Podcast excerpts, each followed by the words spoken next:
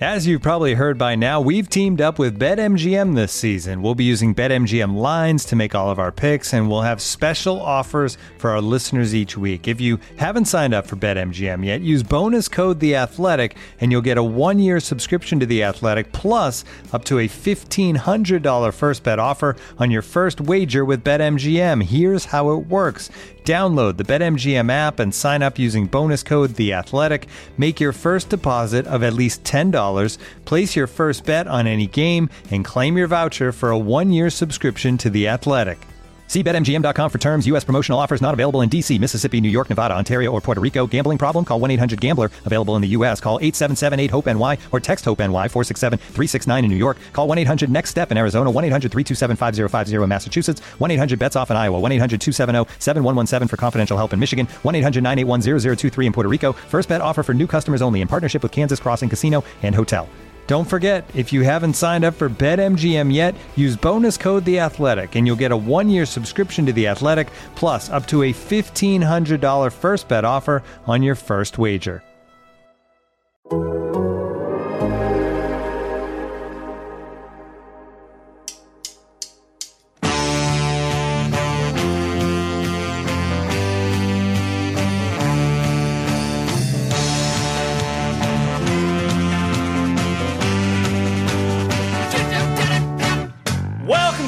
Soccer Show and our weekend review Memorial Day Spectacular. Yes, Bayern Munich have their hands on the Meisterschale, thanks in part to a miss from poor old Sebastian Haller. Haller has been the story of the season, but Bayern are champs, despite Nagelsmann's skiing-based treason.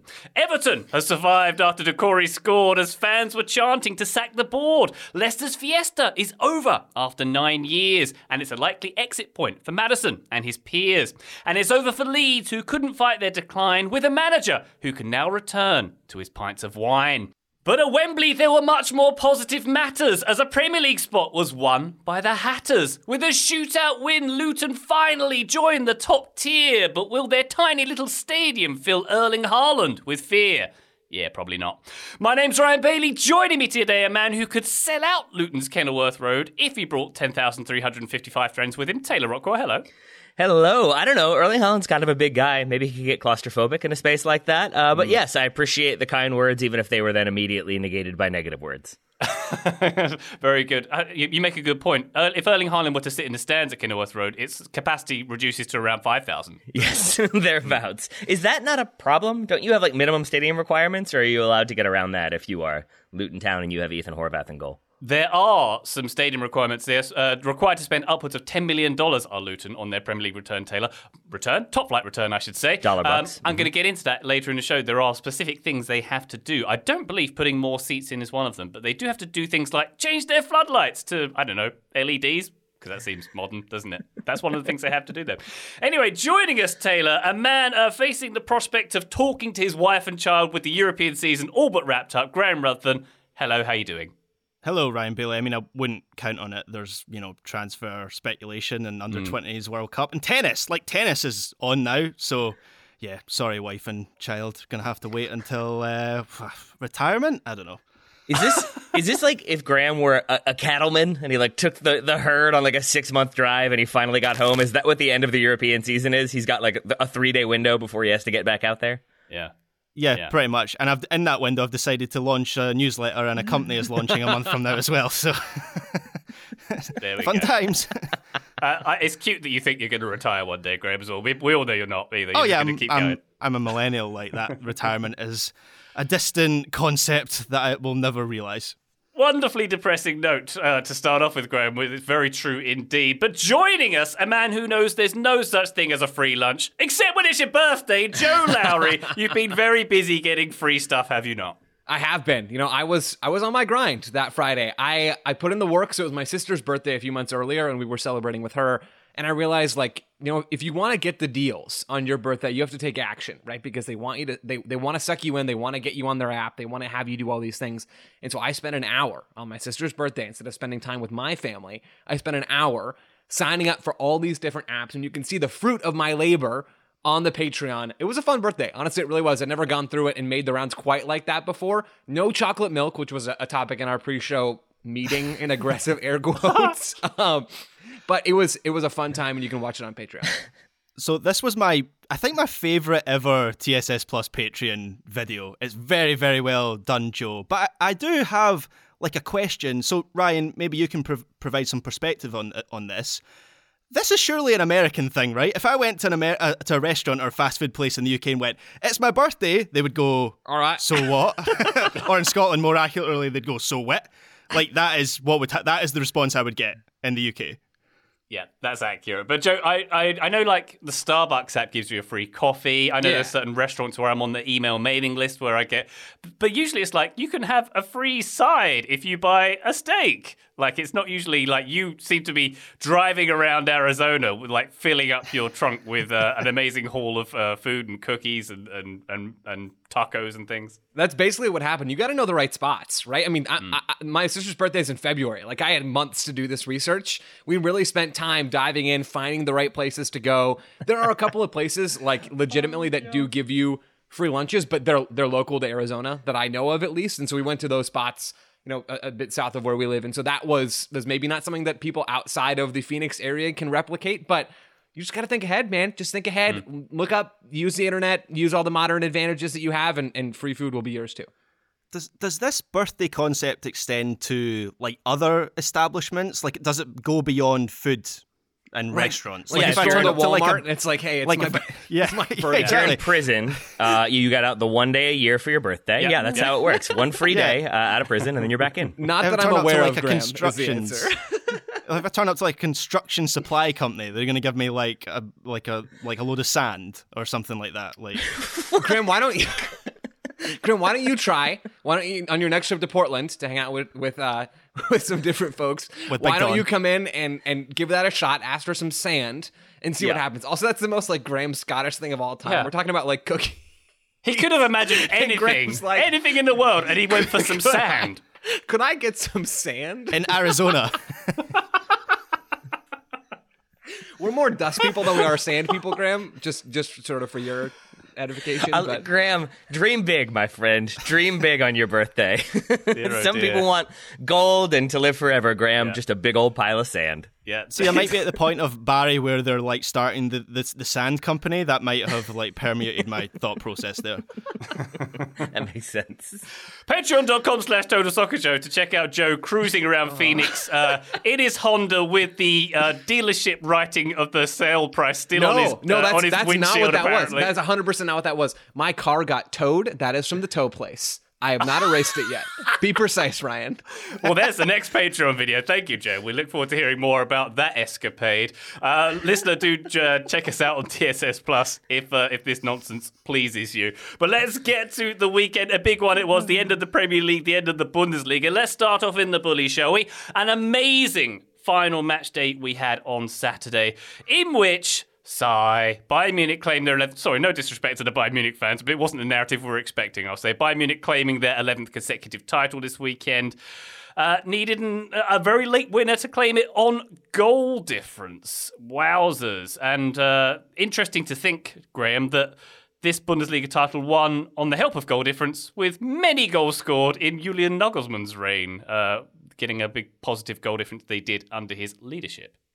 I have no idea what to think of this Bundesliga season. Um, Bayern Munich, very good for stretches of it, also very bad for other stretches of it, and I think we saw that in this match. So the the the the Cologne Bayern Munich match that, that was very much my kind of second screen because I just knew the drama was going to be at Dortmund. The, the the drama, I guess, either way was always going to be at Dortmund, whether they won it or lost it.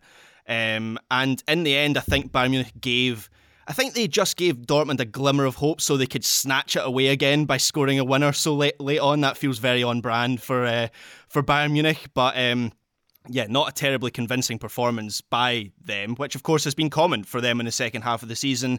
And this game, so they score through, I think it's Kingsley, Kingsley Coman who scores the first goal. Then Cologne equalised through a, a penalty to make it 1 1, fairly, you know, late on in the game. Um, and at 1 1, the body language was actually really bad from Bayern Munich. There was tension between players. The sprinklers came on randomly, which Yeah. just added to the chaos. Um, the Bayern directors in the stands were shouting at the referee. Oliver Kahn was not one of those directors. He was sacked during during the match, Bayern briefed that they had sacked Oliver Kahn, and then he tweeted after the game that he'd been told he couldn't attend the match by his employers at Bayern Munich. But he was very calm about it and totally didn't lose Of his course. temper at all. Yes, of as course. as is customary for Oliver Kahn, Yes. of course, who we have seen very angry at various times this season in the stands. He was not in the stands for this game. Then the goal came for Bayern Munich, obviously late on through Jamal Musiala. I guess it's fitting that he scores that winner, given he has probably been, for my money anyway, probably been their their best player of the season. But yeah, there's just so many different strands with this Bundesliga title uh, decider, this final day. Obviously, we have the Bayern politics that I think is now a major story in Germany, and then you contrast it with what happened at Dortmund, where uh, their match just it just turned out exactly how I feared it would. It would as soon as I saw those T-shirts. So um, Archie Tutt tweeted out before the match that Dortmund vendors were selling T-shirts celebrating winning the Bundesliga title, and as soon as I saw those T-shirts, I just. I just knew that Dortmund were doomed, and I really knew they were doomed when they were 2 0 down after 24 minutes and missed a penalty. It was their worst nightmare come true, but just so utterly, utterly predictable. I wonder how valuable those T-shirts are now. Do you think they're on eBay already? Like Being gonna be bought by Bayern item. Munich fans. Yeah, probably so. Probably so. Yeah. Uh, I, I, just to recap, uh, Bayern Munich getting a two-one win to win the Bundesliga title. All Dortmund had to do, Taylor, was get three points. Uh, they did not. They came kind of close at the end with like an offside. Uh, was it Haller who got the goal that was ruled offside? I think late on. Uh, obviously, he had a penalty uh, that was missed as well. Loads and loads and loads and loads of missed chances for Dortmund, Taylor, in a game that ended two-two in the end against Mainz. Yeah. And so overall, I saw some comparisons to the tortoise and the hare. If the hare like napped multiple times during the story and then publicly got into fights with other hares while the race was happening and then still managed to win because the tortoise pulled a hammy at the finish line, that's pretty much how this played out. And it's the second time this season that in our our group Slack that we've had uh, like multiple oh Dortmund no uh, messages. We had this the last time Dortmund played Bayern Munich, and here we are again with this game slipping away. And Graham mentioned Archie Rhind-Tutt. Uh, not a criticism of him, but at halftime, you could see how sort of physically he uncomfortable uncomfortable he was when they cut to him because he began it by saying the atmosphere in this stadium is uncomfortable. Like it, it was not a happy place to be. I think the feeling was we have shot ourselves in the foot multiple times, and now here we are, two 0 down. There's no way we're coming back, and and I think though they end up pulling two goals back, one of them happens what like one minutes at, one minute after uh, time added on. Um, I think it just never really felt like they were going to find a way to to get the win to get all three points uh, once they were two 0 down. Again, a, an inspired fight back, and Gio Reyna a big part of that. But it just, I think when you go down the way they did and have the sort of moments where they can't capitalize the way they did, it just it's such a I I have such sympathy for Dortmund fans uh, and supporters, but it was just such a strange way for this season to end. I uh, again to echo Graham's thoughts, don't really know what to make of this Bundes- Bundesliga campaign overall. Just another beat on the atmosphere before we move on to kind of some more football-y stuff. I was trying to think of another occasion that, that was similar to this, where you had half a million people out in the streets on, mm-hmm. on Dortmund. You had this incredible march to the match, which I know they do pretty regularly, but more people, real momentum behind. This is finally our day. We've waited a decade for this. You could tell from the start they, there was a real sort of carnival atmosphere. There was an expectation that Dortmund this was this was it. This was the moment.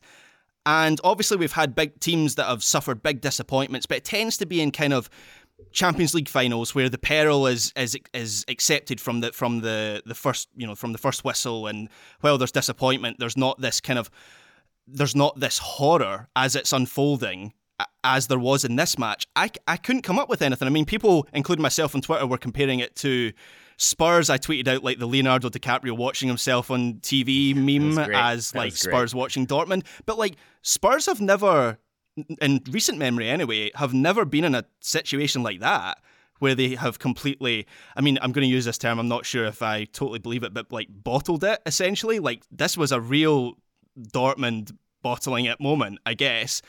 I I struggle to compare it to anything else that I've seen. Joe, what did you make of this? Obviously, uh, they're on a streak of 11 straight home wins, and it ended literally when it mattered most here. They they brought this on themselves. But Joe, what what I was intrigued by was though the, the injury time and sort of the last 10 minutes or so.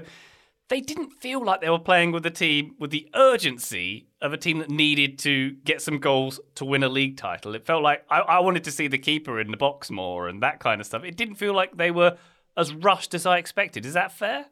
Yeah, I think so. I had some of those same thoughts, even like looking through some of the substitutions and the timing of them. I mean, that Terzic was fairly proactive on that way, but I mean, he, he had maybe a little bit more wiggle room to bring on players a bit earlier to try to push. I thought about that stuff. I thought about maybe Kobel going forward a bit more. Really, though, Dortmund shot themselves in the foot from the start of this game. Like, I, I don't know that there was a whole lot more realistically that they could have done to get back into this match and really to claim this title. They took 29 shots in this game. For context, that's a lot of shots. 29 shots is a ton of shots for a soccer good game. context. Good context. Yeah, thank you. I thought that'd be helpful. Um, they had four, according to FotMob, they had four expected goals in this game. They had 73% possession. They had 583 accurate passes compared to Mainz's 166. Like they dominated this game. But part of the reason they dominated is because after Mainz go up 2 0, they sit in a 5 4 1 block for 75 minutes or whatever it was when you factor in stoppage time. Like Dortmund's individual mistakes early on at first, it's the set piece. It's a corner kick in swinger to the near post. The runner crashes. Emre Can, I think, is the, the man marker on that. But the fact that I don't even really know tells you how bad the marking actually was. And then the, the runner splits the zone of markers inside the six yard box. And, and it's a beautiful header in that moment. And then 2 0 comes with Mainz in possession, a big switch over to their left side. Tons of space on that side, eventually across into the box. Poor marking again from Bayern Munich. Emre Can and Mats Hummels are like not at all on the same page. It's a really simple header for Mainz, and it's 2 0. You know, in that time period, you have Dortmund missing the penalty kick, which is super unfortunate for Haller and, and not the way that I think a lot of us wanted to see that season end for him in particular. But like, you can't go out there and make those mistakes, have that penalty kick saved, and expect to come back into this game. Not, not that it was impossible, because Ryan, you said it leading us into this game. Dortmund did have chances, but man, even though they were the better team for the vast majority of the time that the ball was in play for this game yeah. on Saturday, it just didn't matter. It was a crazy series of mistakes, big mistakes that Dortmund couldn't recover from enough to put matters back into their own hands. Like there was a part of Saturday when it felt like they were going to win the title. Like there was a part leading up to Saturday where it felt like they were going to win the title. Graham, you did a good job of capturing that. But Dortmund just could not get things back into their own hands, into their own control in this match. And, and to be honest, Graham and Taylor, you guys are talking about not knowing what to make of this Bundesliga season, and you guys going first in this discussion has helped me a little bit. But I, I will say, I feel like this is for Dortmund pretty much the same story. Like the reason that we ended up talking about Dortmund so much this season is because of how poor Bayern Munich were. Right? Nothing in my mind has really changed all that much for Dortmund. They are still a talented team that is one of the best four in Germany, is not very obviously a top team or, or a European contender they're they're who they are. They're a good team, but not a great team, and they've been that for a while now. Bayern Munich, on the other hand, are historically a great team and have been for the last decade. This season, very much were not, and I think there are some some pretty clear reasons for that.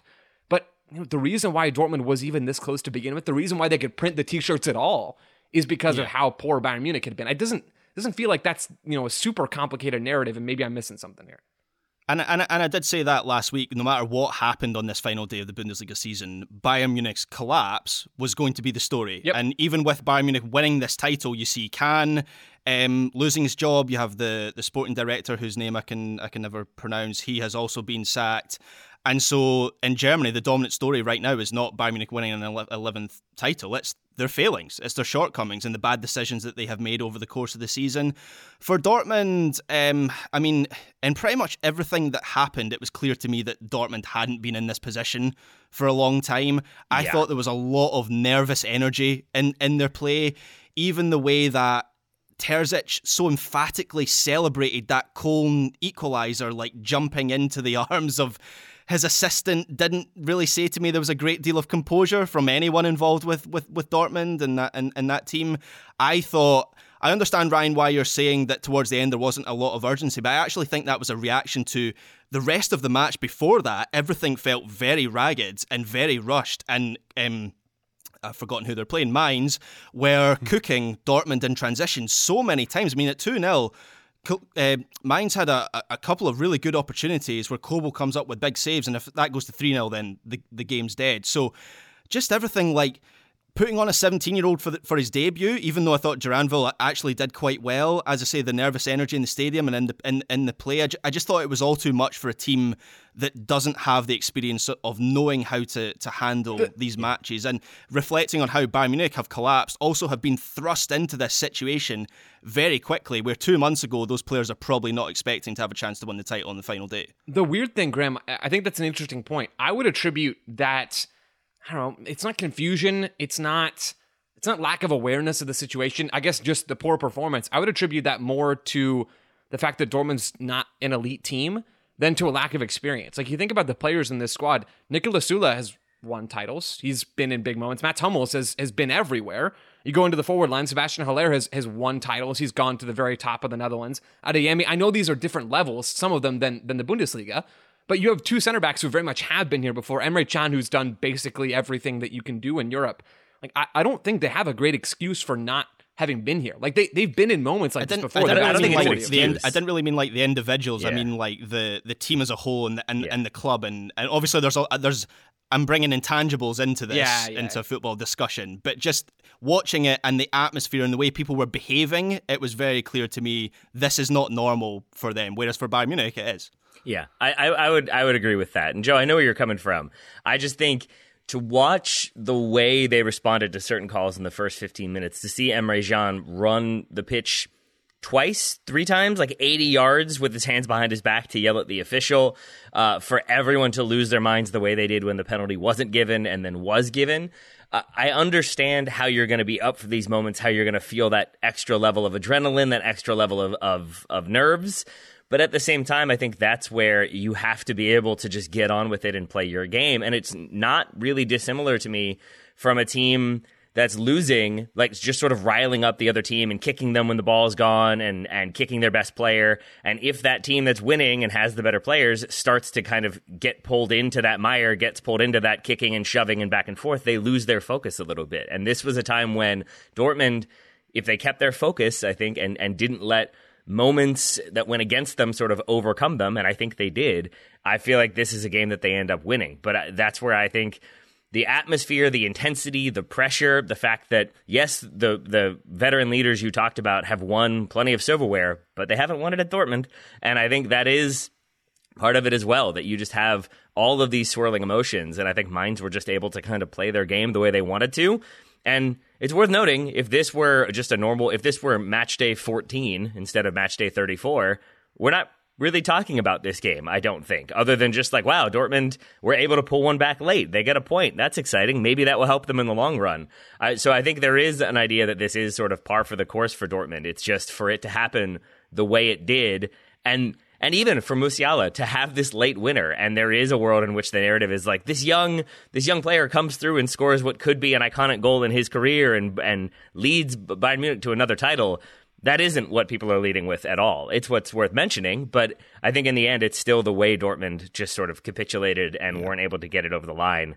That that's what will endure for me this season. It will be Nagelsmann and Neuer and everything that happened there, and it will be this final match day and Dortmund failing to get the win. The, the fact that Musiala does score that goal just kind of makes my mind spin on what the actual narrative is because, of course, he was a player who kind of embodied what Nagelsmann wanted Bayern Munich to be, and actually ha- he only comes on, I think, for like five minutes in this match.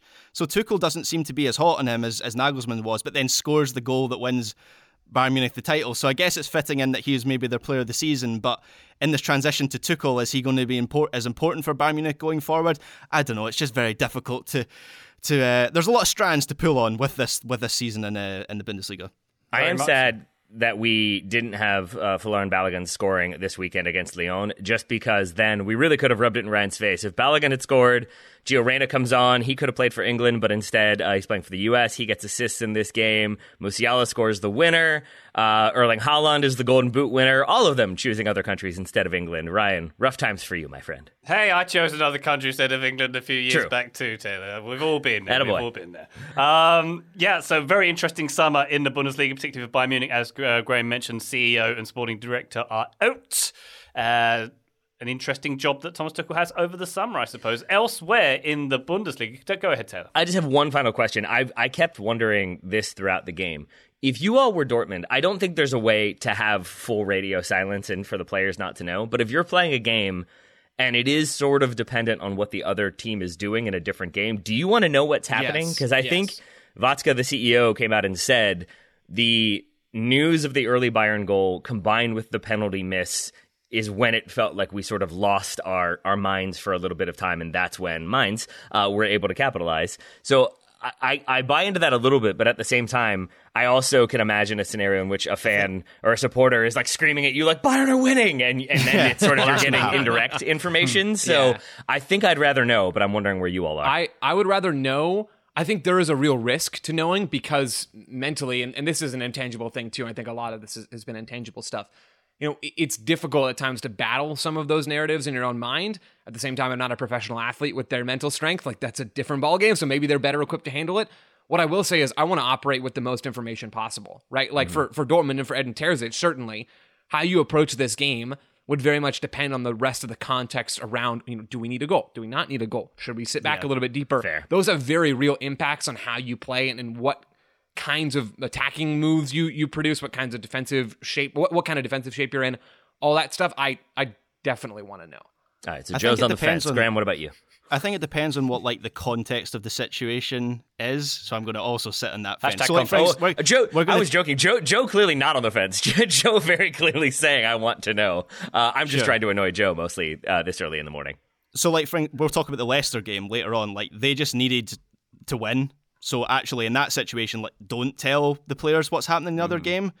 And I guess Dortmund from the start, maybe you don't tell them until late on. So, so for example, there's a world where Bayern, Bayern draw this game and that match finishes, and Dortmund are drawing, and that's enough for them to become champions. That's where you maybe tell the players, don't go, like, don't throw the goalkeeper up for a corner because a point is enough here. Like that's a situation where you definitely want to know. But I think when you just need a win, maybe block out everything else. Yeah. There was that famous city where Man City were relegated when they were keeping the ball in the corner because they thought all they needed was a draw, and it turns out they didn't. There's always danger of these kind of information getting to players, I suppose. Uh, jumping elsewhere in the Bundesliga, Union Berlin are in the Champions League after a 1 0 home win over Werder Bremen. Freiburg go into the Europa League despite a 2 uh, a 2 1 loss. Uh, they were in a position to get into the Champions League, fi- uh, Champions League final, the Champions League at one point. Big if le- true. Big if true indeed. Leverkusen into the conference as well, despite a 3 0 loss to Bochum. Schalke went down with a 4 2 loss at RB Leipzig. Uh, we had some interesting events, Graham, at the Yeah. top of the Zweite Bundesliga with Heidenheim going up, sealing their first ever promotion in dramatic fashion. With, I'll let you tell the story. They had a, a late win and, and uh, some Hamburg um, hijinks went on as well. Yeah, so if you thought the final day of the Bundesliga season was crazy, you, you should check out what happened in, in, in the Bundesliga. How do you say that again, Ryan? Every single week. Zweiter. It's There we go. Dritter for third, Zweiter for second. Okay, there we go. So Hamburg were 1 0 up, Heiden, Heidenheim were losing 2 1, and at that point, Hamburg were being automatically promoted. The final whistle goes in the Hamburg game, they've won, and all their fans thought they'd been promoted. They all came onto the pitch, there's a pitch invasion, the players are celebrating, Heidenheim are into stoppage time and losing 2 1 at this point.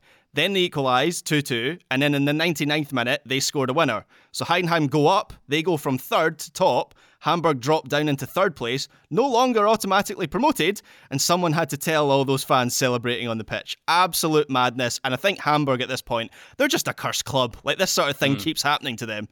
Yeah, and they'll know, they'll now face uh, Stuttgart in the two-legged relegation playoff. We'll see how that one pans out. Hamburg, as you say, don't seem to have uh, lady luck on their side in uh, in these kind of situations, but we will see. Let's take a quick break. When we come back, we're going to turn our attention to the Premier League. Back shortly.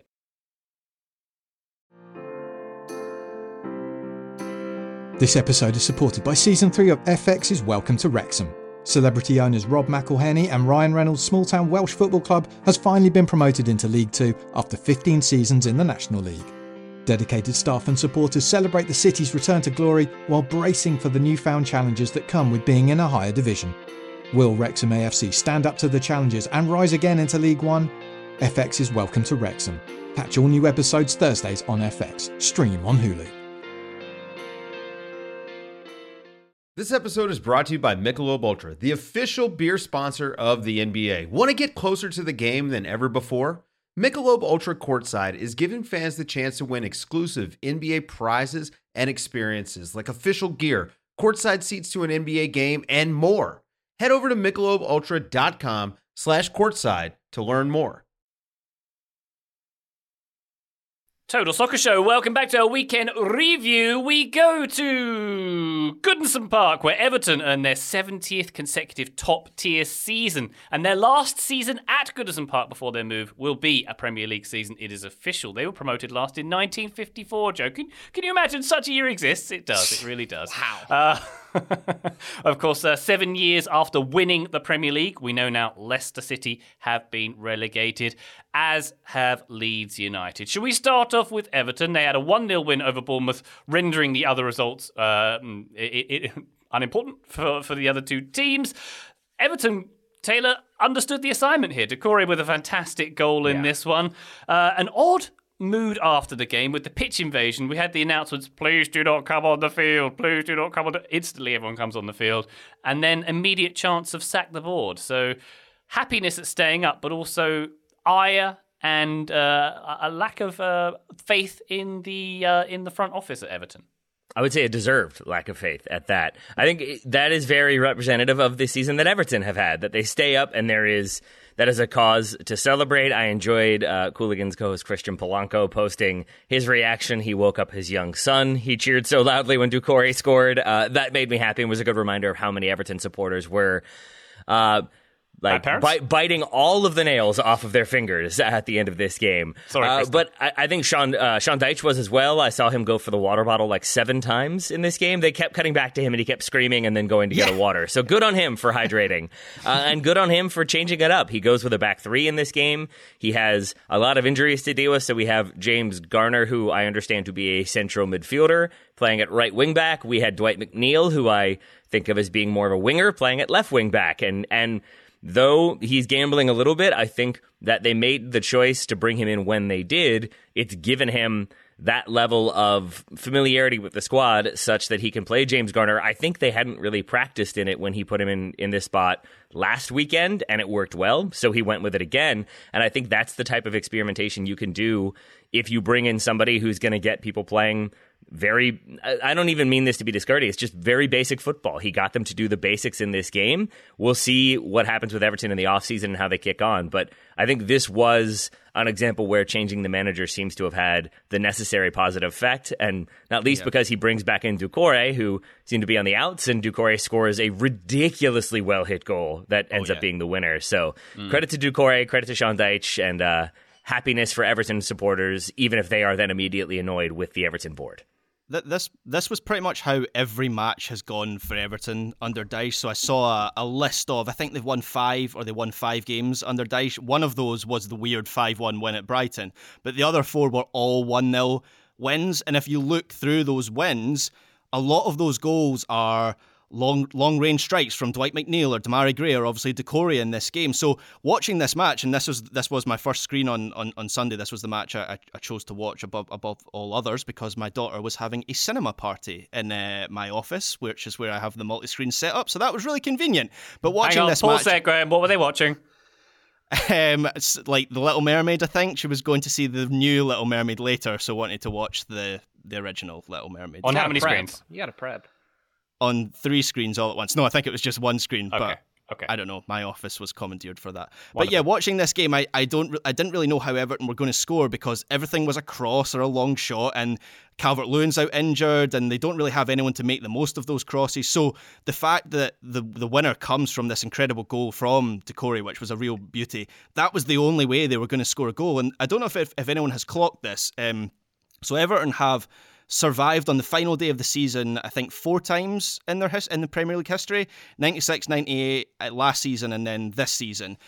In three of those four instances, the, the winning goal has been almost identical to the goal that has scored. Look this up, right? Go back to 96, go back to 98, and then yesterday's goal there's some weird magic going on with Everton where they're just not allowed to drop out of the Premier League no matter how bad things get. If I'm not mistaken, Graham, one of those 90s goals on the final day was against Wimbledon as well. It was indeed. Yeah. I noted that. there we go. There we Check. go. Yep, there it is. Bingo card crossed. Let's. Uh, meanwhile, Joe, Leeds won Tottenham four. It didn't matter what Leeds did in the end with that Everton win, of course. Uh, they survived on the final day last season. Not so this time. Uh, Harry Kane with his thirtieth Premier League goal of the season. Ridiculous. Another incredible 30 goal uh, season for Harry Kane. Well done to him. But uh, a bit of a toxic atmosphere at Leeds uh, after this one. Joe sacked the ball chance here as well. Uncertainty over a proposed takeover from uh, the San Francisco 49ers, who already own 44% of the club. Uh, yeah, not so hot at Leeds, where Big Sam did not make things better in those final four games, it's fair to say. The 49ers ownership, you got to at least go for 49%. like, I mean, what a missed opportunity. Like, that is a huge. Hey, we're going to need that extra 5%. We'll pay you double for it. I mean, that's a huge branding error. Actually, they're rebranding as the San Francisco 44ers. 44 so just it to actually, keep it's synergy. completely on brand. That's, that's Yeah. what it's all about.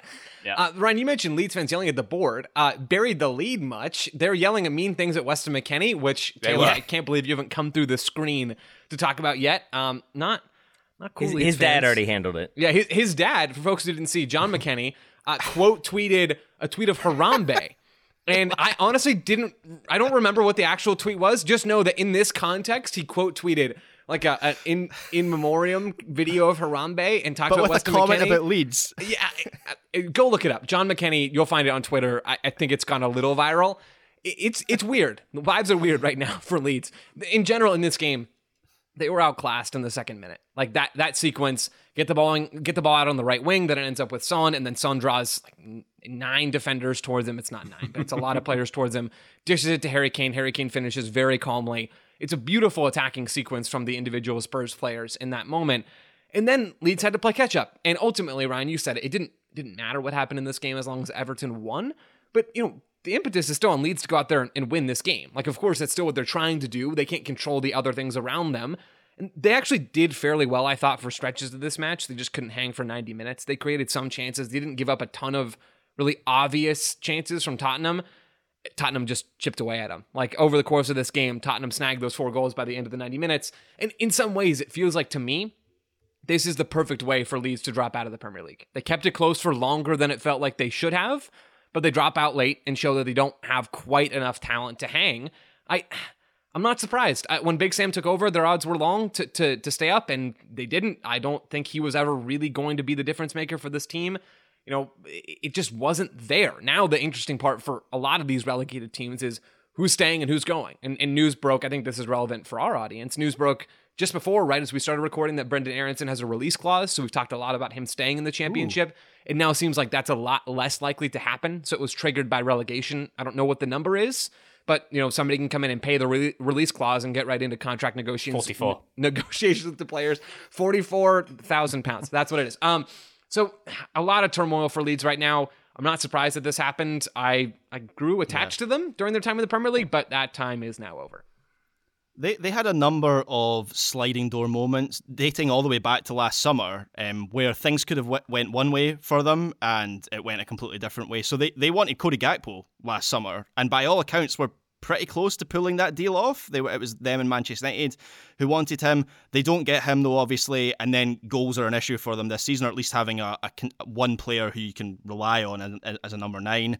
After sacking Marsch, they wanted Andoni Iraola, who is leaving Rayo this summer. I think there's a very good chance he's in the Premier League next season. They don't get him though, and then they don't have any real plan B. They didn't do a good enough job of replacing Kalvin Phillips and Rafinha, who I think last summer we maybe underestimated just how valuable they were to that team. One goes to Manchester City, albeit doesn't feature much. The other goes to Barcelona. I think that says a lot about the quality of the players that they had. But the players that they brought in, while guys like Summerville and Gnonto and Aaronson and Tyler Adams all have talent, nobody really puts together a consistent run of games in the way that Phillips and Rafinha did last season. So all these mistakes and moments where things didn't come through for them culminates in the mess of the final phase of this season where they have Javi Garcia, who was not their even their second or third choice for that role, and then they give Big Sam the call, and it really was a mess towards the end. They they this may sound harsh, but I think it's fair. They they deserve to be in the championship next season. To be frank, It's it's awkward to say because I, I share Joe's sentiments towards Leeds, not just because of the American contingent, because of Jesse Marsch, but I think they were really compelling and, and interesting, maybe not always in a good way. And so to see them relegated, it's one of those where the season ends and then you're sort of sad about it, even though I have no strong loyalties to Leeds. But to your point as well, Graham, about sort of sliding doors moments, The Athletic has a really good piece about sort of what's gone wrong under their ownership, including that there's a, a period of time when they're about to be announced as being part of a North American tour for preseason. It's the Premier League in, in the United States.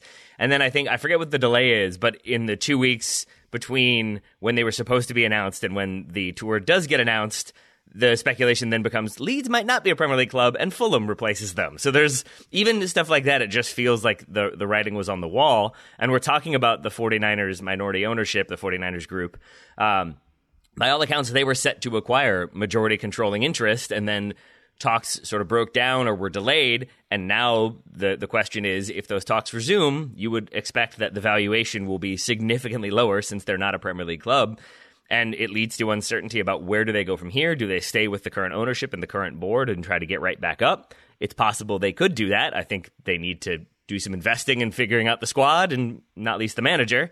Uh, but at the same time do you then sell for a smaller amount to the 49ers group who then can can put that money in themselves it's it's going to be interesting over the next month or two to see what leads what direction they're heading in from the ownership side of things to then figure out how they're going to be proceeding on the footballing side of things. It will be interesting indeed. Big Sam saying he's interested in staying on should he Nope. be welcome to do so. Yeah. And uh, he even said, suggested they might be uh, struggling in the championship as well. So we shall see. Yeah, really helpful. Really helpful from him to not to to sort of take some of the credit or some of the blame, but then immediately put it on. They don't have quality. They don't have the players. They don't have the depth. They're going to struggle in the championship. I'm happy to stay around, but this isn't my fault. Uh, and everyone else could have done uh, worse, and I got us a point. He did say that getting only one point in four games was.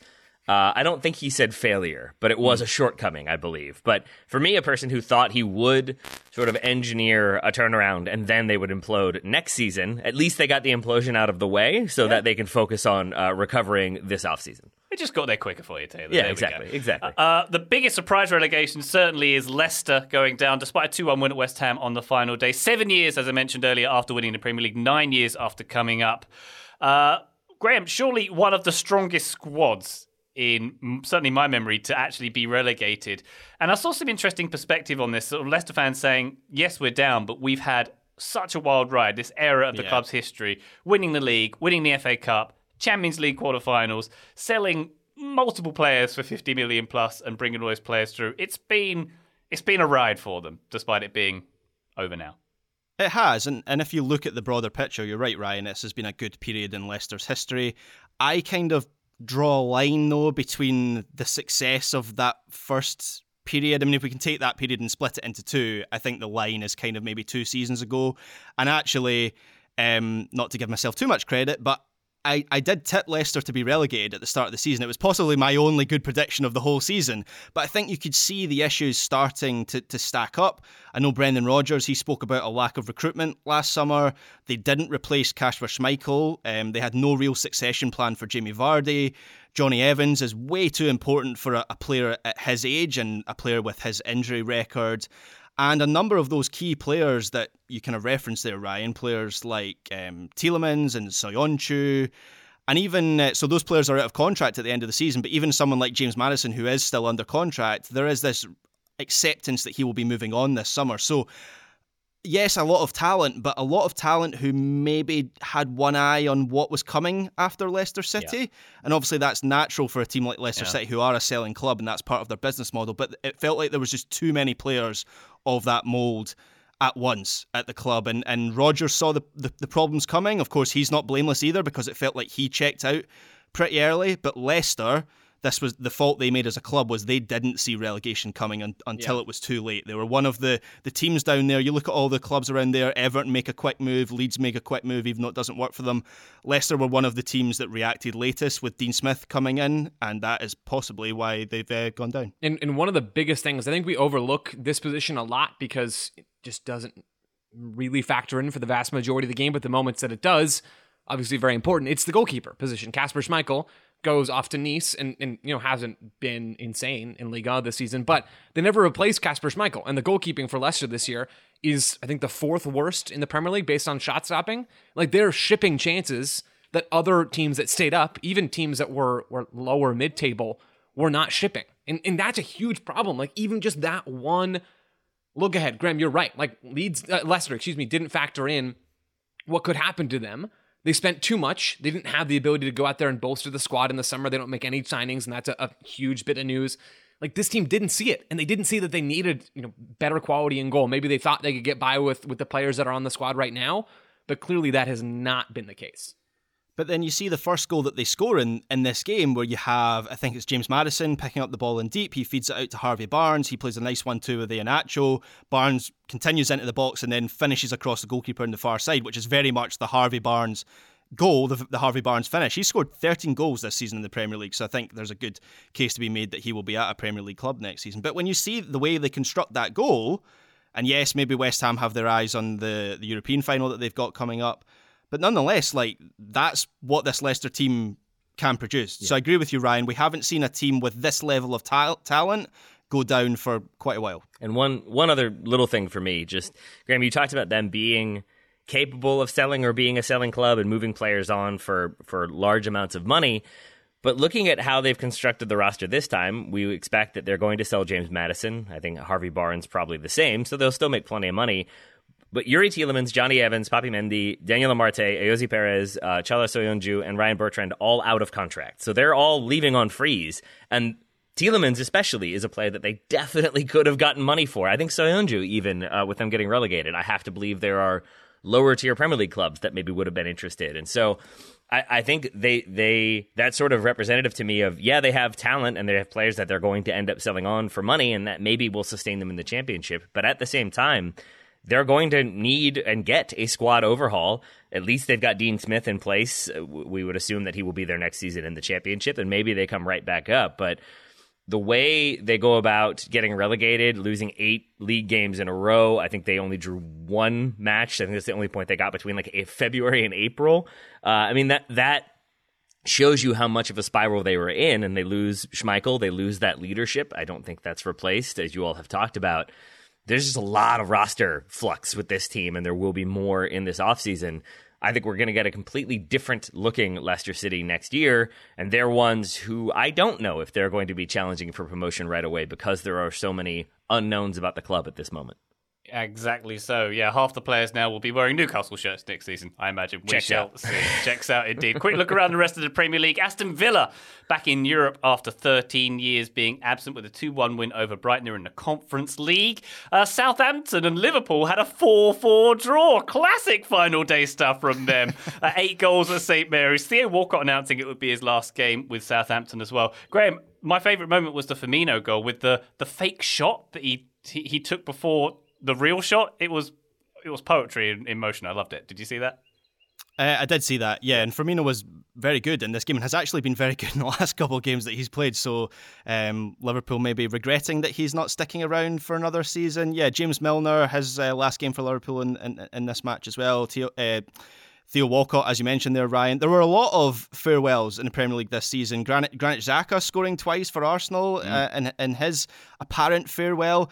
David De Gea saving a penalty in a match that a lot of people were billing in his last game, but then at the end he's like, "I'm, I'm not actually leaving. I'm not. I'm, I'm not actually going to be going anywhere as much as maybe you think I, I should be going." But yeah, a lot of farewells. Yeah, uh, Man United, as you mentioned, they're getting a two-one win over Fulham to wrap up third place in the Premier League. Very good uh, season for Erik Ten Hag in his debut. Much better than we might have thought it would be after the first few games of this Man United season. Good momentum for the FA Cup final for Man United. Brentford getting a 1 0 win over Man City, but missing out on the Europa League uh, this season round, but finishing ninth, which is an incredible achievement for Brentford. Yeah, well done. Just to jump in there, Ryan, Brentford got 21 points against the traditional Big Six this season, which is absolutely outstanding. I think that might have been the the best um, the best record of any team besides mm. the, the Big Six taking points off each other. Yeah, they're they're a good team. Very good. Speaking of the Big Six, Chelsea with the 1 1 draw over Newcastle, the uh, Frank Lampard reign ending with a point. Yay. Uh, which, that... which of the Big Six were you putting in that category? Newcastle or Chelsea? Uh, both? I don't know anymore. It's changing, right? We should yeah. Maybe we'll see some changes next season. Interesting. It's the Great see. Eight. Uh, can can anyone who has thoughts help me make sense of David De Gea for a moment? Because there has been, as Graham said, a No. ton of speculation that he is going to be moved on, that he is no longer the goalkeeper that Manchester United need. Yep. And yet, we're also talking about the goalkeeper that won the Golden Glove Award for this season. That's the best goalkeeper, I guess, or statistically the best goalkeeper. I'm not really sure, but I'm assuming a lot of it has to do with distribution. Uh, and the like, but it's still an odd one that there was this sort of foregone conclusion he was going to go, while at the same time being awarded with the best goalkeeper What? in the oh, league. sorry. What? What is that award? Like, how do they measure that award? Because Most clean sheets in a season. all right, that can we all agree that that's a Oh, really dumb way to do that? Are we all on board sure. with I that? They should have. He should have taken that trophy and just handed it to Lissandro Martinez and Casemiro. Yeah, like 'cause that's- re- the real reason. That's a nonsense way to, to go about doing that because it, it relies on the rest of the team. And if you play really bad teams, they're not going to shoot. Like, I think we can sort of reason out how, how silly that is. I, I think David De Gea might be at the club next season. I don't think he should be the number one. He's been a below average shot stopper in four of the last five seasons. He, he's not good enough. Like Manchester United, their squad isn't good enough right now to accommodate a, a slightly below average goalkeeper. I think goalkeeper, number nine, defensive midfield, those need to be on the list for Manchester United this summer. And if they're not, I, I don't really think this team is going to do a whole lot. All right, and just to round up the Premier League, there, uh, Mauricio Pochettino has officially signed on at Chelsea until 2026. He starts his new role next week as part of the big Big Eleven, Big Six. I'm not sure what Chelsea are these days, but we shall Big see 14. next- There we go. Uh, let's take another quick break. When we come back, we're going to welcome Luton into the Premier League. We're going to look around Europe. We're going to look at MLS, and then we're going to get out of here. Back shortly. Looking for an assist with your credit card, but can't get a hold of anyone? Luckily, with 24 7 US based live customer service from Discover, everyone has the option to talk to a real person anytime, day or night. Yep, you heard that right. You can talk to a real human in customer service at any time. Sounds like a real game changer if you ask us. Make the right call and get the service you deserve with Discover. Limitations apply. See terms at discover.com/slash credit card. Hey folks, this is Taylor from the Total Soccer Show, reminding you that we are inching ever closer to the start of the summer transfer window, which means there are teams that will buy and sell their players early, there are teams that will leave that business very late, and there are teams that will operate in between. But no matter what, it's going to be a chaotic situation. There's going to be offers coming through willy nilly. There's going to be transactions to be tracked and processed and make sure that enough money is there. There's going to be probably angry clubs calling to complain. There are many things to deal with. And unfortunately for those clubs, there is no sort of business tool that makes things easier, makes transactions simpler, gets the business done efficiently and effectively. But for the small businesses around the globe, there is such a service Shopify. Shopify is the global commerce platform that helps you sell at every stage of your business. From the launch your online shop stage to the first real life store stage, all the way to the did we just hit a million orders stage, Shopify is there to help you grow. Whether you're auctioning autographed apparel or selling sleek kits, Shopify helps you sell everywhere. From their all in one e commerce platform to their in person POS system, wherever and whatever you're selling, Shopify's got you covered. Shopify helps turn browsers into buyers with the internet's best converting checkout, up to 36% better compared to other leading commerce platforms. And you can sell more with less effort thanks to Shopify Magic, your AI powered all star. And I really appreciate that about Shopify. No matter how big you are, no matter how fast you want to grow, Shopify gives you everything you need to take control and take your business to the next level. Shopify powers 10% of all e-commerce in the United States, and Shopify's the global force behind Allbirds, Rothy's, Brooklinen, and millions of other entrepreneurs of every size across 175 countries. That's as many countries as will be selling players in the transfer window this summer. Plus, Shopify's extensive help resources are there to support your success every step of the way because businesses that grow grow with Shopify. Sign up for a $1 per month trial period at shopify.com slash TSS, all lowercase. Go to shopify.com slash TSS now to grow your business no matter what stage you're in. Shopify.com slash TSS. Total Soccer Show, welcome back. We turn our attention to the Championship Playoff, the richest game in soccer. Have you got your top hat ready, Graham? We're talking about the richest game in soccer here, worth at least, I don't know, a, a billion dollars. The, the, the number, the number changes regularly. I've heard hundreds that was straight. That was straight Austin Powers style from Ryan Bailey, just throwing out a number and hoping it worked. Well, I've seen them $100 million. I've seen like $500 million. It depends how you value it. But either way, a place in the Premier League uh, was going to either Coventry or Luton. It was 1 1 after uh, extra time. Jordan Clark with the opener, Gustavo Hamer with the equaliser. Luton winning 6 5 on penalties. I was nervous, Graham, for both teams in this one. It was quite a watch.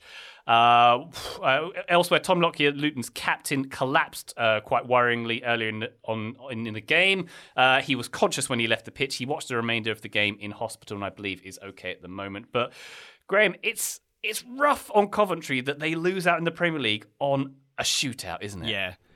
Absolutely. So I was fully engaged in, in this match from start to finish, more so than the normal for playoff finals, which are typically very captivating matches. But I think the reason I was really engaged in this one was you got the sense that maybe these whoever loses this match maybe won't be back in this position next season. Maybe that's a little bit harsh on Coventry. And look, I wouldn't profess to be an expert on how their season has gone and, and, and their team. I haven't watched much of them. But both both teams seem to be in a very similar position. They had a very similar narrative where they've been in the doldrums, they built themselves back up.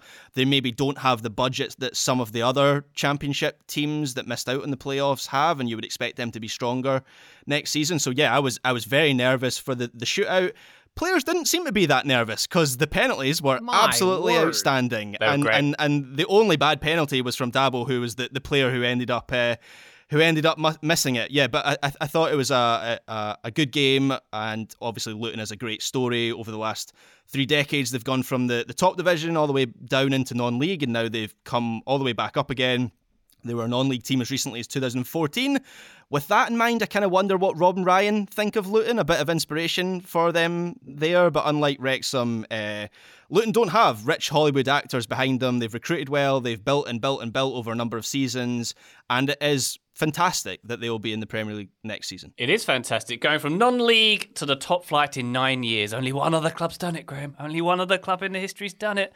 Can you guess which one? They're on the bingo card. No, I, I can't guess. okay, Who is it? never MK mind then. Dons. Phoenix Never Rising? mind. How did they do that? That's crazy. It was Phoenix man. Rising. Wow. Um, Big Luton time. Town, uh, as we've mentioned, Kenilworth Road is their stadium, a capacity of just over 10,000, surrounded by row houses. You've all seen the photos, it looks spectacular. Premier League uh, Handbook Rule K says that Luton has 11 weeks to comply with stadium regulations. They've got to spend 10 million pounds getting up to code. That's what we're talking about, 15 million dollars. They've got to upgrade the floodlights, and also Taylor, they have to ensure there are 50 television camera positions. 50 in that thing. 50 positions. That's like half the stadium right there. I don't know how they're going to fill those seats anymore. They're going to have Capacity's cameramen going in them. down. Yeah, it's Right? They're crazy. just going to get fans to hold phones on gimbals. That's how they're going to. Hey, hold it steady, man. Hold it steady. This is our 50th spot.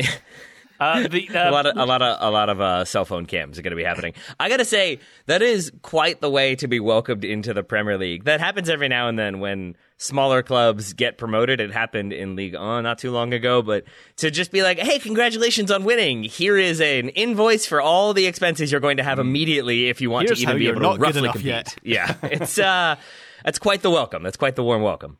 It is indeed. Well, they are preparing to uh, move to a new purpose built stadium called Power Court. Power Court is the best stadium name ever. I love that. That's going to have around 23,000 capacity when it's eventually finished. They're apparently going to start on that at the end of uh, this calendar year. So, uh, not quite in time for the Premier League season, of course. So, it'll be Kenilworth Road for now. How quickly can you build a stadium? Joe, Phoenix Rising. I believe they moved their stadium for this season. just How long just did that pick it take? up and move it. Takes like Yeah. four months. You're good to go. Yeah. There we go. There you go. Just drop it in between some houses over some people's backyards, as the current stadium is. You're, you're absolutely fine. Um, yeah. So the player celebration in Luton today. Oh, sorry, a, a, a, a town-wide celebration as we record, happening right now in Luton. On Thursday, the players are going to Las Vegas to live the Wrexham dream and to be some pasty guys at a They're just- cabana. The They're just trying to. That's a nice way to put it, Ryan. I assume it's they're sending them there in hopes that somebody hits it big, and then they can afford some of these stadium fees that they're going to have to spend. bring back some of those lights. We need them. Right, we need them for our floodlights. There we go. There's a team there called Las Vegas Lights. We need lights. Take them. Don't let anyone know. Here's a big old suitcase, and uh, you have to pay the overage if it costs if it weighs too much. Yeah, there we go. But uh, obviously, Kenilworth Road is being deemed an advantage for Luton. Uh, back in the day, I'm going to mention one more time, Wimbledon played at Plough Lane, which was of a similar size. Uh, where, and when they first went up into the top division, it was quite a shock, reportedly, even back then for the players. deliberately Wimbledon only had cold water in the uh, away dressing room, and Like they it. like had like a bucket on the floor. Like it was it was it was bad, like deliberately. So maybe there's some of those vibes. Because of course we all know Premier League soccer players have never seen bad things before. They've only had five star luxury, so this is going to bamboozle them when they see some sub uh, substandard facilities. I'm a big fan of the Luton Town crest. Uh, having done a, a, a, a show about or answered a listener question about the best crests, we've got uh, a a fancy hat, we've got a bee, we've got flowers, we've got a beehive, we've got something else. I don't know what that is. Uh, it's a very it's a very fancy day on the town sort of crest for Luton. so Yeah. I hope Yeah. that they're all wearing those hats today as they celebrate. It's it's funny that like MLS franchises spend years designing like the perfect social media badge, and then Luton Town have produced that. I'm confused, Ryan. What is Luton's home kit? What is their color of their home kit? Orange.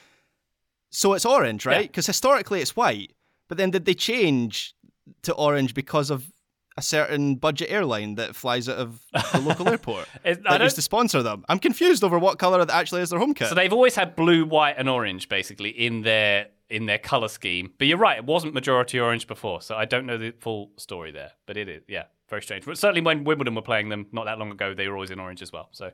Yeah. yeah, We should we should find out. Yeah, Luton, by the way, is as Graham says, is where there's an airport. It's it's next to or near Watford, so it's technically in the north of England. So listen, you don't need to go there. Don't worry about it. Uh, Burnley, Sheffield United, and Luton, all northern teams going up to the Premier League next season. Congratulations to all three. The Wikipedia page for Luton informs me that the club released a song, The Hatters, The Hatters, a collaboration between Luton team and Bedfordshire based musical comedy group The Barron Knights in 1974. We're going to have some empty spaces on the TSS schedule uh, now with the season coming to a close. I kind of feel like one of them needs to be I'll us reviewing uh, different songs from different football clubs because there have been a number and they've all been pretty ridiculous. So maybe Luton can be added to that roster. Do you remember when Arsenal did the "Do You Think I'm Sexy" remake? I don't, and I'm glad that I had that professionally removed from my brain. I don't need it back.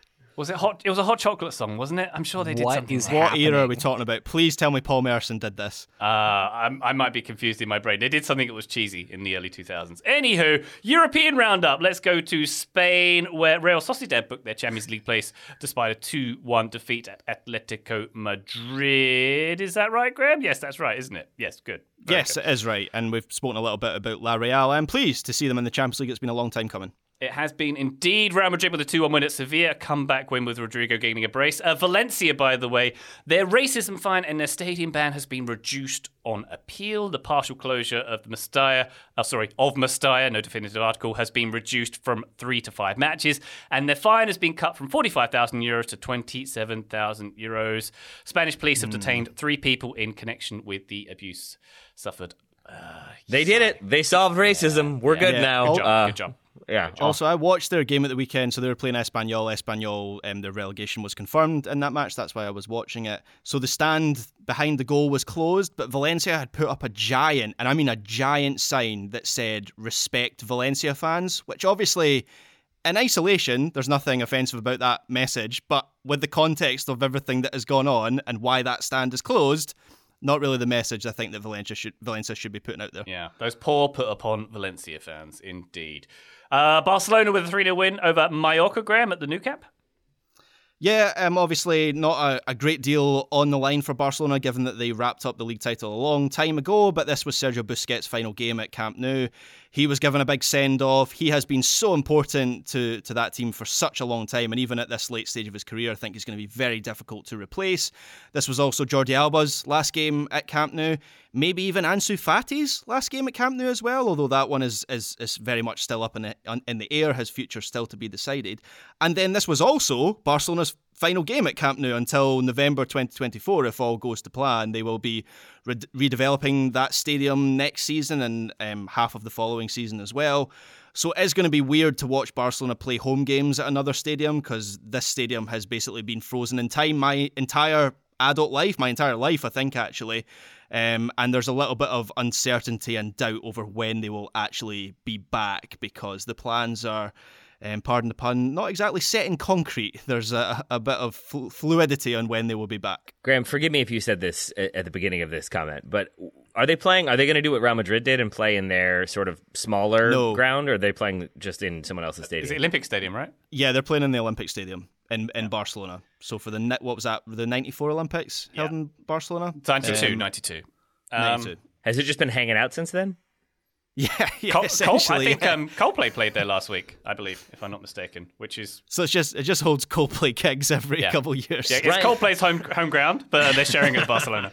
Ryan, settle the theory I have. Do you just know where Coldplay are at any given moment? Like, can you just like they're in Bulgaria now? Like, do you just know, or do you have to look it up every now? Well, and when then? you have the Apple Watch Ultra, it's got a couple of functions on it. One of them tells you the direction of Coldplay at any given time. Yeah. It just starts playing dun dun dun dun dun dun dun. No, that summons Pep Guardiola, dun, dun. actually, that, that noise. Um, Milan, uh, Serie A still got a week left to go. Milan securing Champions League soccer for next season with a 1 0 win at Juventus. Juventus, Graham, finishing in seventh after their 10 point deduction, after their 15 point deduction, after 15 points being given back. Math, fun.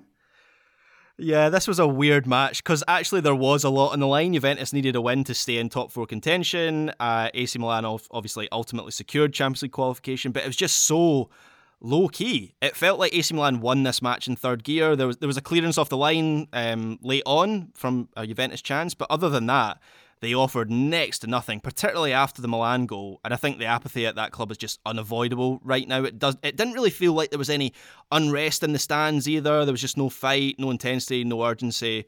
A lot of those things have been pretty commonplace for Juventus this this season under Allegri, who remarkably saw out the season. Remember the discussion we had about him very early on in the campaign. Um, but this has to be the end of his time at Juventus. They're bringing in Cristiano Giuntoli as the new sporting director. So he was the Napoli sporting director. So that is a very encouraging appointment. Um, incidentally, Spalletti seems like he might be on his way out of Napoli. So I, I, I don't know. I don't, I don't think it's likely, but I just wonder if maybe he ends up at Juventus. I don't know. I wouldn't rule it out entirely. But yeah, it's a big summer for Juventus on and off the pitch. They need to rebuild that team entirely. All right. Uh, meanwhile, in France, PSG wrapping up their 11th League 1 title with a 1 0 win at Strasbourg. Leo Messi scoring his four, 496th goal in Europe's top five leagues, surpassing Ronaldo's previous record of 495. Uh, there's an interesting video of Kylian Mbappe. He hit a fan in the stands in the face during warm ups uh, for this game. And he did the good thing. He did the honourable thing. Immediately went over to her, see if she's okay. Sort of brought her onto the field and made sure she was okay while being treated. So good on Mbappe for that one. PSG's goalkeeper Sergio Rico is in intensive care. That same day, he was in a horse riding accident, evidently not involved in the PSG victory. There, he was in Spain at the time. He is in serious condition. We wish Sergio Rico very well after that uh, riding incident. Benfica won the Portuguese Primeira for the first time since 2019, thanks to a 3 0 win over Santa Clara on the final day. It's a record 38th title for Benfica. Sorry, Joe. Um, Porto finished two points behind there. Your uh, your principality is it your principality? No, your uh, My Whatever you land, do over it. my Yeah, my yeah. area that will there'll be repercussions. Let's just put it that way. There'll be repercussions. live in fear, people of Porto. Finally, Joe, would you uh, give us a little précis of the MLS action over this weekend? Oh boy. Yeah, so I'm just gonna do one, and I assume Yep. we'll talk more about even this one tomorrow, Yep. and we can just dive into the rest of the stuff tomorrow, whatever we want to get to. Uh, it's, it's Toronto. So they coming into this weekend had two wins from 14 games. Uh, last weekend's games involved Lorenzo Insigne being injured in the most aggressive air quotes that have ever air quoted. Then you have Bernadeschi after that game hinting out, uh, hitting out at Bob Bradley's tactics. They did not do well last weekend. Then reports come out that he's not happy in Toronto, doesn't like Bob Bradley. On Friday, Bob Bradley announces that he's not including Bernadeschi in the squad against DC United because of a coach's decision. And then this is when it gets good. The Athletic drops a magnum opus on Friday of last week that includes lots of detail. I'm not going to go over all of it. Again, we'll do more tomorrow. But basically saying that Insigne and Bernadeschi don't like each other. Bernadeschi is mad that he doesn't make as much money as Insigne and tried to, to make that happen. And Toronto said, mm, no. He apparently wanted to go to MLS Media Day in San Jose because, of course, everyone has, all players do. Uh, and there are also reports that he continues to vape indoors, which I think is illegal in Canada, and like just kind of won't stop when Toronto tell him to to stop. also reports in that article that Insigne doesn't like Bob Bradley, said that he was going to leave after last season if Bob Bradley was still there. Obviously, that, that didn't happen. I'm guessing that was kind of a hissy fit. Uh, then there's Bob Bradley and Bernadeschi getting heated about stuff. Michael Bradley and Mark-Anthony Kaye getting involved. Bernadeschi roasting them. Just so much good content in that article. If you haven't go read read it, uh, please please go and, and do so immediately. There's a ton of other stuff about Bill Manning, who I think looks worse than anybody else, even than than the Vapor himself in this particular piece. So Bill Manning is the president of Toronto, yeah, just lots of issues there that I think Goss and I will have fun, Taylor, as as you sort of moderate on tomorrow's show, diving into. And then after all of that, Toronto go and beat DC United 2 1 over the weekend because, yeah, because of course that would happen. Uh, It's still tons of problems here, but that is easily the juiciest storyline of the season. And the LA Galaxy exist, and that's still the most juicy storyline of the, se- of the season so But far. But did they win? But did they win, Joe? Did they win? the Galaxy did not win. Toronto absolutely who did. beat them? Who, beat them? Uh, Who beat the Galaxy? Who was it? well, it can't. Phoenix is already out of the Open Cup. I don't know who it would be, Ryan. I can't. Okay, really- never The, mind. Car- the Carolina Railhawks. Maybe That's you'll cover it that. is. That's yeah, you is. might cover that tomorrow. I, I enjoy that you pointed out the vaping. The problem with it was it's illegal indoors rather than it's a soccer player doing it. I, You know, whatever. uh, I mean, I, I, having been to many games here in Italy, I think smoking where you're not supposed to smoke is sort of an Italian right. So I think he's just being doing what he's supposed to be doing there. So frankly, that's fine. Uh, one other thing to note, Graham, in the WSL, Chelsea winning their fourth straight title. They've done a double after picking up the FA Cup a couple of weeks back as well.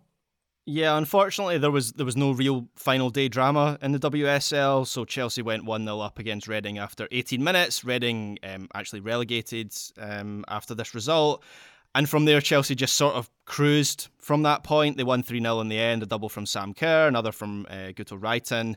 All very comfortable for them, and that's all they needed to finish top. Um, Man United did do their bit. They beat Liverpool 1 0 away from home, thanks to another Lucia Garcia goal, a couple of big goals for her in successive weeks. But as I say, a bit anticlimactic after last weekend, which produced all the drama. As you say, that's four WSL titles in a row for Emma Hayes' team. They are a bit of a machine at the moment. They are indeed. And so are you, Graham, for weekend reviewing. So gosh darn well. Graham, thank you very much for your time and contributions. Thank you, Ryan Bailey. Joe Lowry, a pleasure as always, my good man. Uh, a pleasure was mine. Also, Graham, I hope you find some sand. I'll try my best. Go- Yeah, go find some sand in Arizona. Go ask some Eskimos for some ice, and everything will be okay, Graham. Uh, Taylor, thank you very much indeed for your contributions. Uh, thank you all, though I don't have much sympathy for Graham because they had a Sands and they didn't keep it. So it's sort of uh, not certain for me whether or not Scotland really needs a James Sands. Yeah, we, we weren't so keen on that, Sands. Send us, send them some other. How about his Sands, brother, please. Will Sands? Real person. Okay, sure.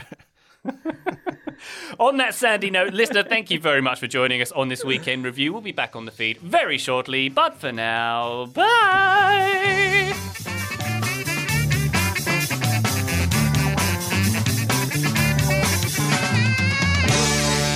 You gotta slice